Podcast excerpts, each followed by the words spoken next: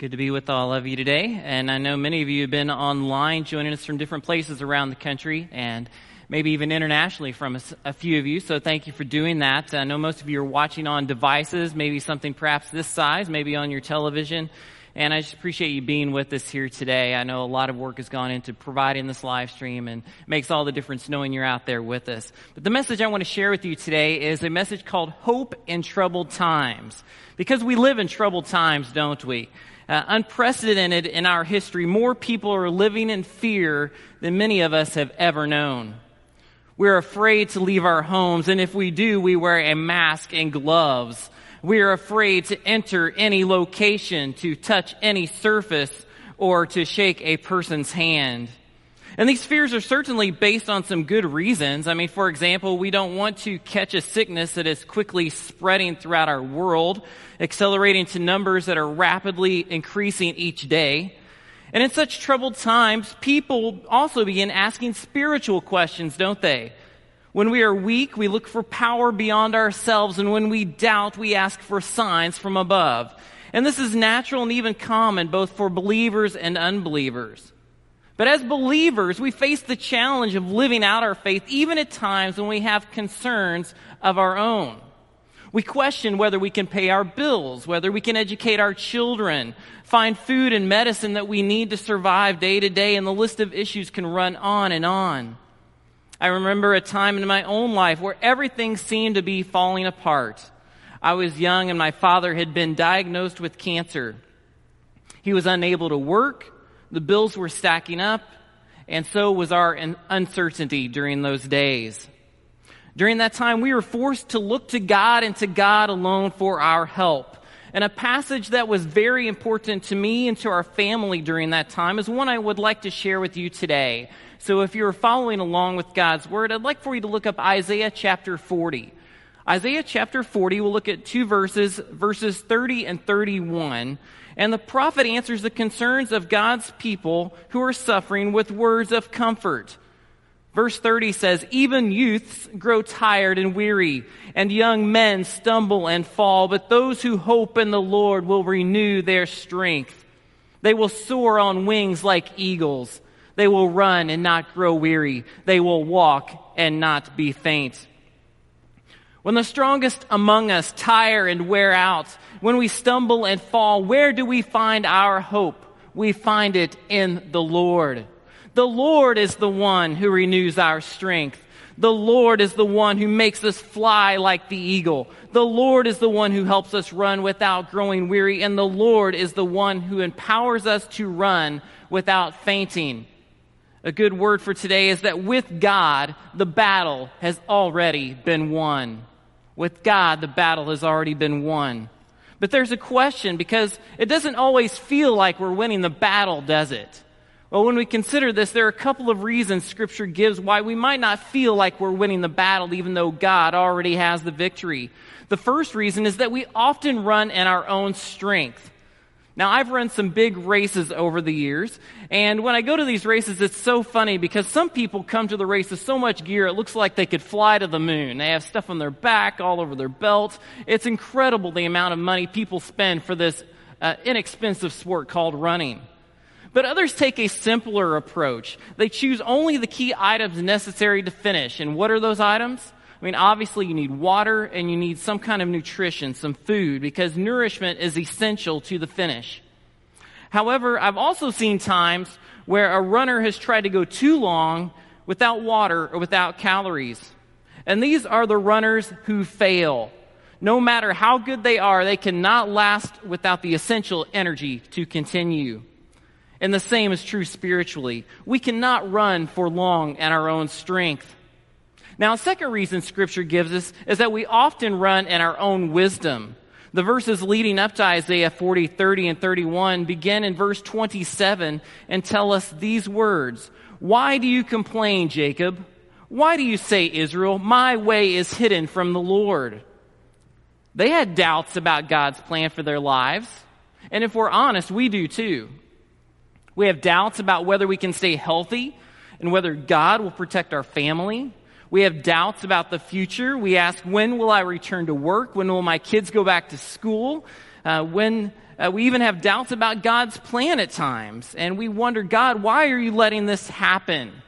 And that's where God's word gives us a clear answer in the next verses, verses 28 and 29. God says, Do you not know? Have you not heard? The Lord is the everlasting God, the creator of the ends of the earth. He will not grow tired or weary, and his understanding no one can fathom. He gives strength to the weary and increases the power of the weak. We see here that God is not surprised. He is not living in fear. He still has his creation under his control. So let's talk about this hope this morning, shall we? To make it simple, I've taken the letters in the word hope, H-O-P-E, and have four areas of biblical teaching that can help us live with hope in troubled times. So if you're taking notes, you might want to write this down in your Bible or somewhere else. The first one, number one, is the H, help from God. Help from God, because this is the first step of living with hope in troubled times is to receive help from the Lord. Psalm 121, 1 and 2 tell us these words. I lift up my eyes to the mountains. Where does my help come from? My help comes from the Lord, the maker of heaven and earth. As one of the Psalms of Ascent, spelled A-S-C-E-N-T, the Psalms of Ascent, they sang this in Judaism as they were walking up to Jerusalem each year, making that long walk to the Passover. And speaking of Passover, did you know that the Jewish Passover is about to begin in just a week from now? This holiday celebrates the Lord passing over the homes of the Jews on the night the firstborn sons of Egypt died. The Jews were able to escape 400 years of slavery and begin their journey to the promised land. Yet even today, there are still Holocaust survivors in Israel unable to eat the Passover due to the current coronavirus. Who is helping these Jews during this time of need? What I love is that there are Christians who are on the front lines of helping. For example, the Jerusalem prayer team is raising funding for their work to feed 3,000 Holocaust survivors in Israel during the Passover to make sure they are able to celebrate that time when God saved his people. They are showing hope in time of need. Even in our personal lives, we know we operate best when our help comes from God. Because Jesus said, apart from me, you can do nothing. Yet that same Jesus in scripture teaches all things are possible with God. Now, in my dad's situation, he was blessed with friends who helped drive him to cancer treatments, others who helped him with various practical needs when he was out of work, and he was blessed with healing during this time with cancer. And while he passed away uh, years later from the long term impact of these events, God gave him 10 more years from the time of his first diagnosis, and his help came from the Lord. There's a second area here, though, not just help from God, but the O is other people. A second way we find hope in troubled times is through other people. Through people uh, in our lives, or even though it's an imperfect situation, we have been given community with one another to help in times of need. And scripture is filled with examples of serving one another, to love one another, to encourage one another. The call to live for Christ is also a call to live in community with his people. Now, there have been times in my life when the encouraging words of one good friend has lifted me from my darkest days. Some people of you, or some of you have probably heard of the five love languages, right? This little book that was written by Dr. Gary Chapman. It's one of the more popular books of our time. He's a, a leader I've been blessed to meet and work with some in the past. And his books have become so popular that people now joke about their love language being tacos or their love language is chocolate. And I think for myself, my love language is probably cookies if I was going the food direction. But in all seriousness, I've certainly been blessed with what the love language is called in the book of encouraging words, the love language of encouraging words. Because when you feel like you're all alone and no one cares and you can't make it another second, another person offering kind words is life changing. We all have our areas of strengths and our weaknesses. And in my upbringing, hard work was rewarded. It was a performance based relationship where affection was based on how hard I worked. And there's nothing wrong with hard work, but sometimes when we base our worth on our work, it becomes a quick path to burnout and even to discouragement or depression. But it's when we realize that we are valuable to God based on who we are in His image that we can best accept His love. And it's also when we view others as treasures created in the image of God that we can best show our love to other people. The dynamic in this area of other people is that we both give and we receive. We give help to those who need it, and we experience help from others when we need it. And that's why we actually feel good when we do something to help other people because it's a blessing to them that's also a blessing to us. Yet there are also times God designs our life where we need others to be the helping hand in our own lives. Whether it's the box that's too heavy to lift or the problem that needs a caring friend to listen to, we need one another. Now, this is an important message when many of us are stuck at home, isn't it? We're called to give and receive love to those even in our own homes and in whatever ways we can to those beyond our home. What I love is that with today's technology, we might be quarantined to our own home, but the gospel is not quarantined. Did you catch that? The gospel is not quarantined. God's word is not changed, and you can share your faith in incredible ways without even leaving the door of your home. So get creative. I want to encourage you to get fired up and to find some ways to help others and to share hope with someone else during their troubled times as well. In addition to help from God and other people, there's a third area I want to emphasize today, and that's the area of prayer. That's the P in the word hope. Prayer. Prayer is simply talking with God at its root, but it's really much, much more. Some people have asked me how I could stay so calm when there's a, a global pandemic going on around me. And in some ways, I really don't know the explanation to that. But as I reflect on the question, one thing that comes to mind is that when you spend a life walking and talking with God hour after hour, day after day, year after year, you know that He's there no matter what. When everything else around me is going well and when everything around me is falling apart, God is still there. He's still listening. He's not going anywhere, and He is more than enough to meet my every need, and He's there to meet your need as well. I remember one time when we were driving from Indiana to Tennessee after a Christmas visit to our family. My daughter Natalie was still very young, and the weather was terrible outside. It was difficult to see driving through this bad part of uh, hilly Tennessee, and some people were even stopping on the side of the road to take a break. But I glanced in the mirror at Natalie, and she was happily resting in her car seat. No problems there, not a care in the world. And she could rest during the storm simply because her dad was at the wheel. You know, she was a preschooler. She wasn't expected to drive, right? There's no reason for that. But she didn't need to. She just needed to be with her father who loved her. And this is a picture of our relationship with God in prayer. We don't need to be in control and drive through the storm.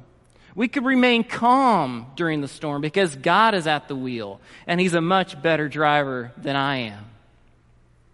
I sometimes think of the Apostle Paul's prayers, and I know this would make a fascinating Bible study series or message series to look at all the prayers of Paul in his 13 letters in the New Testament and in the book of Acts. For example, Ephesians 3:14 to 21 offers one of my favorite prayers of Paul in the Bible. It's a bit long, but as I read it, take it in as a prayer for your own life, perhaps during this difficult time. Ephesians 3, starting in 14. For this reason, I kneel before the Father, from whom every family in heaven and on earth derives its name. I pray that out of his glorious riches, he will strengthen you with power through his Spirit in your inner being so that Christ may dwell in your hearts through faith. And I pray that you, being rooted and established in love, may have power together with all the Lord's holy people to grasp how wide and long and high and deep is the love of Christ and to know this love that surpasses knowledge that you may be filled to the measure of all the fullness of God. Now to him who is able to do immeasurably more than all we ask or imagine, according to his power that is at work within us, and to him be glory in the church and in Christ Jesus throughout all generations, forever and ever. Amen. Isn't this a powerful prayer? Do you gain a sense of hope as you reflect on its words? You know, sometimes people tell me, I don't know what to say when I pray. Well, there's good news for you. The Bible is filled with prayers. Use them. Pray them in your own voice. Cry out to God just as Paul did, as the psalmist did, as Jesus did, and watch God flood you with hope in troubled times. There's a fourth area as well I want to share. The letter E represents the area of expectation. What is expectation? It's simply the conviction that God is working all things together for the good of those who love him. That's Romans 8:28. And we know that in all things God works for the good of those who what? Love him, who have been called according to his purpose. All things includes what you and your family are facing today, what they faced yesterday, and what they will face tomorrow and in the days ahead. Look at this verse. Who works in this verse? God works. How does he work? For the good. Who is he working to help? Those who love him. And why does he work? Because you have been called according to his purpose.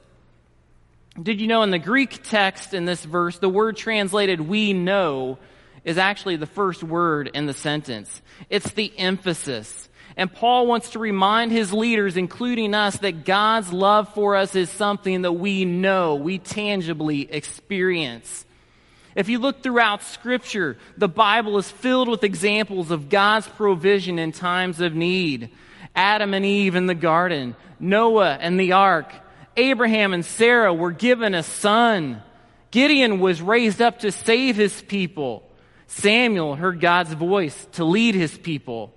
David defeated Goliath by the power of God, and Nehemiah built the temple wall by the will of God.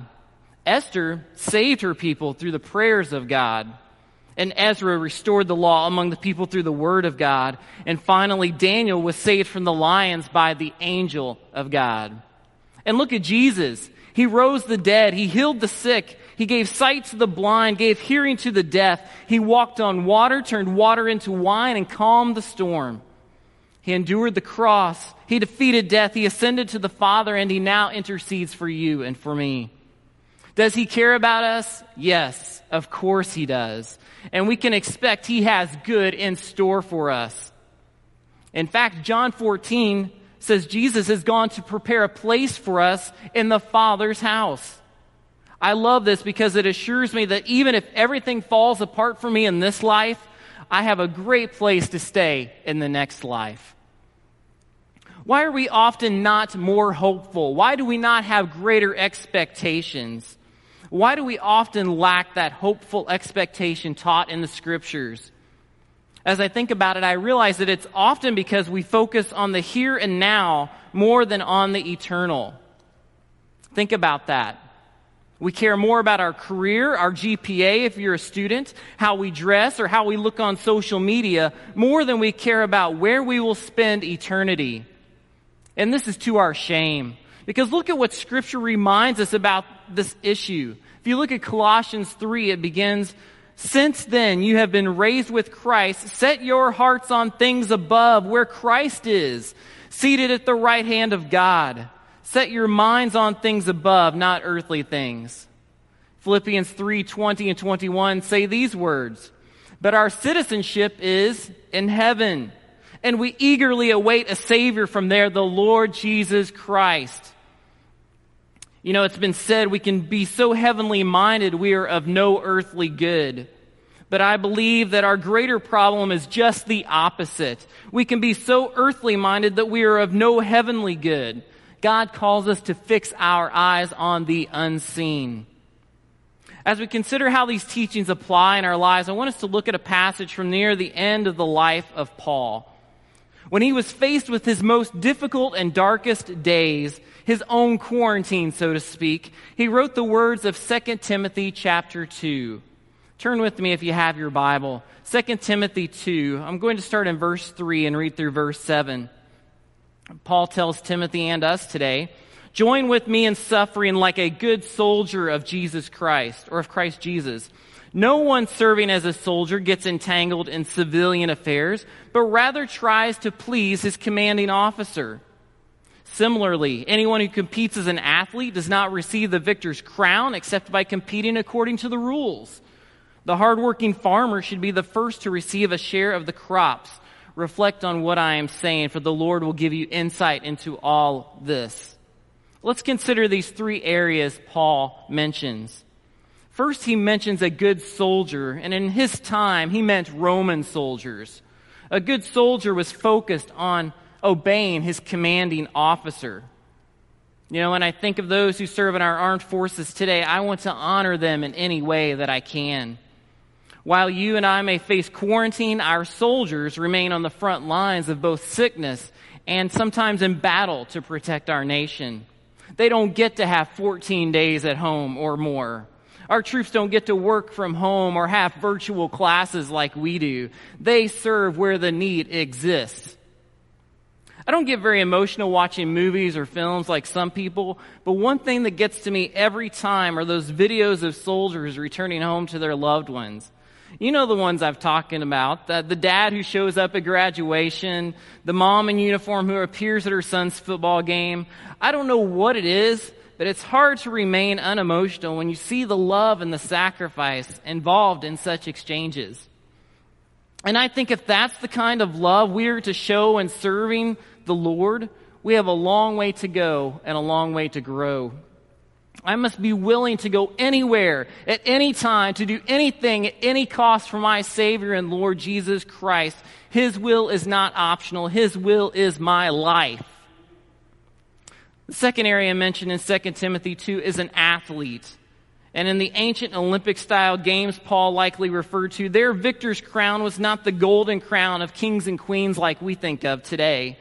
Instead, it was a wreath crown. The crown would not last long, but that was not the point. The victory achieved by the athlete led to the honor of wearing the crown. And even today, when an Olympian wins a gold medal, the medal itself is worth far more than the gold that it's made from. The value is based on the victory as the world's best athlete in a particular event. Now, from a spiritual perspective, we find a similar concept we're called to serve God as an athlete, and that means first we must serve according to His principles rather than in human power. But a second way, if we want to serve to receive a crown, we seek to achieve a crown that's not an Olympic crown. We serve to win a heavenly crown and to receive heavenly treasures. Now, there are lots of crowns in Scripture talked about as eternal rewards, but I think the greater point is made by Jesus in Matthew 6, 19 and 20, where he tells us, Do not store up for yourselves treasures on earth, where moths and vermin destroy and where thieves break in and steal. But store up for yourselves treasures in heaven, where moths and vermin do not destroy, and where thieves do not break in and steal. For where your treasure is, there your heart will be also. We are to set our heart on the right treasure, just like an athlete, and compete to win a crown that will never fade. The third area that Paul mentions in 2 Timothy 2 is that of the hardworking farmer, and I could talk about this for some time. Many of you do not know this, but I grew up between two farmers in the middle of nowhere, Indiana. I was literally raised in the middle of the Hoosier National Forest. You can look it up. We did not own enough land to be considered farmers, but we had our own homestead where we raised a few chickens, a couple of cows, some pigs, and even a goat. It was terrible. I remember as a kid that even taking care of a few animals was a lot of work. We also had a large garden we planted each spring, and as a kid, it felt like it was a thousand acres, even though when I look back at it, it was smaller than a football field. It just seemed like an eternal task just to put the seed in all of the rows. I couldn't imagine how a farmer could care for an entire herd of cattle and farm hundreds or thousands of acres of land. It was so much work, and it still is. Uh, farming is definitely one of the most challenging professions still today. You know, some of my wife's family in Illinois continue the farming tradition, and they work harder than just about anyone I know. But one blessing of being a farmer comes at harvest time. As a farmer, you get to pick the first ear of corn or, or, the first tomato off the plant. And there is not much that's better in life than eating fresh produce directly from the plant or from the vine. It's one of the unique joys of farming. But spiritually, serving like the hardworking farmer also offers a unique joy. Just as many people are not willing to serve, or just as many people are willing to serve as a hardworking farmer, many believers are not willing to serve on the front lines of ministry. But there's a special blessing for those who do. I'm not talking just about the pastors or just the missionaries. I'm talking about serving on the front lines of the needs of your family and of your community. They exist right now. And we can all serve in our equivalent of the hardworking farmer during this time. Now, some of you are already doing this. You serve as a delivery worker, or you're a nurse, or a medical professional, you're driving a truck. You're serving more now than before the coronavirus began in our nation. Yet many of us have taken this more reclusive approach where instead of finding ways to serve, we've chosen to take it easy at home. There's nothing wrong with rest, but we have to consider whether we are using this time wisely. Are we making the most of every opportunity, like the Bible says? Are we spending each day honoring the Lord? Let's look back at how we began today. We looked at Isaiah 40, 30, and 31, noticing that those who hope in the Lord will renew their strength. We then looked at four ways to find hope in troubled times. We talked about help from God, help from other people, the help that's provided through prayer, the, the help of expectation. And finally, we reviewed the three ways to faithfully serve the Lord from 2 Timothy 2 they include the soldier, the athlete, and the hardworking farmer. I want to share one story as we close. Uh, I don't know if you've heard the story of how the Salvation Army began, but it's a man named William Booth who was a British, pe- a British preacher who, along with his wife Catherine, founded the Salvation Army and became its first general. He was greatly stirred by the needs of the poor of London and realized most churches were doing nothing to reach those that he called or that were called the undesirables of their time. He set out to reach them with what he called the three S's soup, soap, and salvation. Might come in handy for some parents at home. Soup, soap, and salvation. Thousands were saved among those that most churches had no interest in reaching. Booth gave his life for the cause of reaching others. But later, when he reached his 80s, his work began to be hindered by his personal blindness. He briefly lost his sight and then recovered it, but later he lost his vision permanently. His grown son came to him with the bad news that he would never see again. And Booth replied, God must know best. I have done what I could for God and the people with my eyes. Now I shall do what I can for God and the people without my eyes. I want to be like that man, William Booth. Whether I have my eyesight or not, I will serve the Lord and help others. No matter the challenge I face, I will serve the Lord. Where do you find your hope in troubled times? If your hope is from the Lord, you will find strength no matter your situation. So today, as we close, let's take a moment to pray and to commit ourselves to following God's hope today. Let's pray together. Father, thank you so much for this day. Thank you for the technology that allows us to continue meeting over distance, over borders, over barriers, despite sickness and pain, to communicate the truth of God, to worship the one true God in spirit and in truth. And today I pray that those who are looking for hope in troubled times will find it through your word, that they would be encouraged and that they would be strengthened to live for you fully today. Father, I do pray for those who are sick and hurting and in need, uh, those who are watching who are at the end of their rope, Father, that you would hold them in the palm of your hand and show them your presence in a mighty way. Father, I pray that uh, there would be one day soon where not only uh, the internet would be filled with people listening to the Word of God, but this room will once again be filled with people worshiping the true God, proclaiming His name, and living completely devoted to the Lord. We love you and we pray this in Jesus' name. Amen.